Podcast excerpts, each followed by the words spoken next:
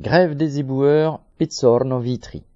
Les éboueurs de Pizzorno à Vitry-sur-Seine, qui font l'après-midi le ramassage des déchets à Paris 15e, sont en grève depuis la journée de grève et de manifestation pour les retraites du 7 mars.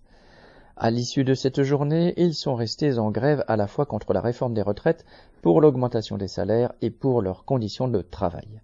Citation. On ne veut pas se retrouver encore derrière une benne à 64 ans, voire plus avec les 43 ans de cotisation.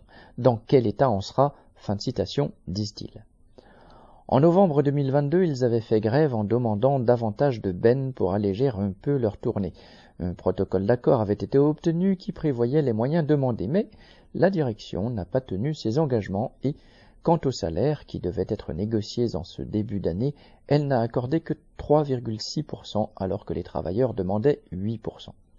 Pizzorno Environnement est un groupe important du déchet, coté en bourse et qui affiche des bénéfices.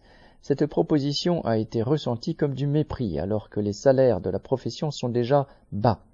Face à la grève, la direction joue la montre, ne faisant que des propositions dérisoires et multipliant les pressions. Les grévistes sont déterminés, ils sont fiers d'être parmi ces éboueurs en tête du combat contre la réforme des retraites et de recevoir à ce titre de nombreux témoignages de sympathie de la population malgré le problème de l'amoncellement des poubelles dans plus de la moitié des quartiers de Paris. Citation. On était applaudi quand on travaillait pendant le confinement du Covid, on est applaudis aujourd'hui parce qu'on fait grève. On peut être fier de nous. Fin de citation. Correspondant lutte ouvrière.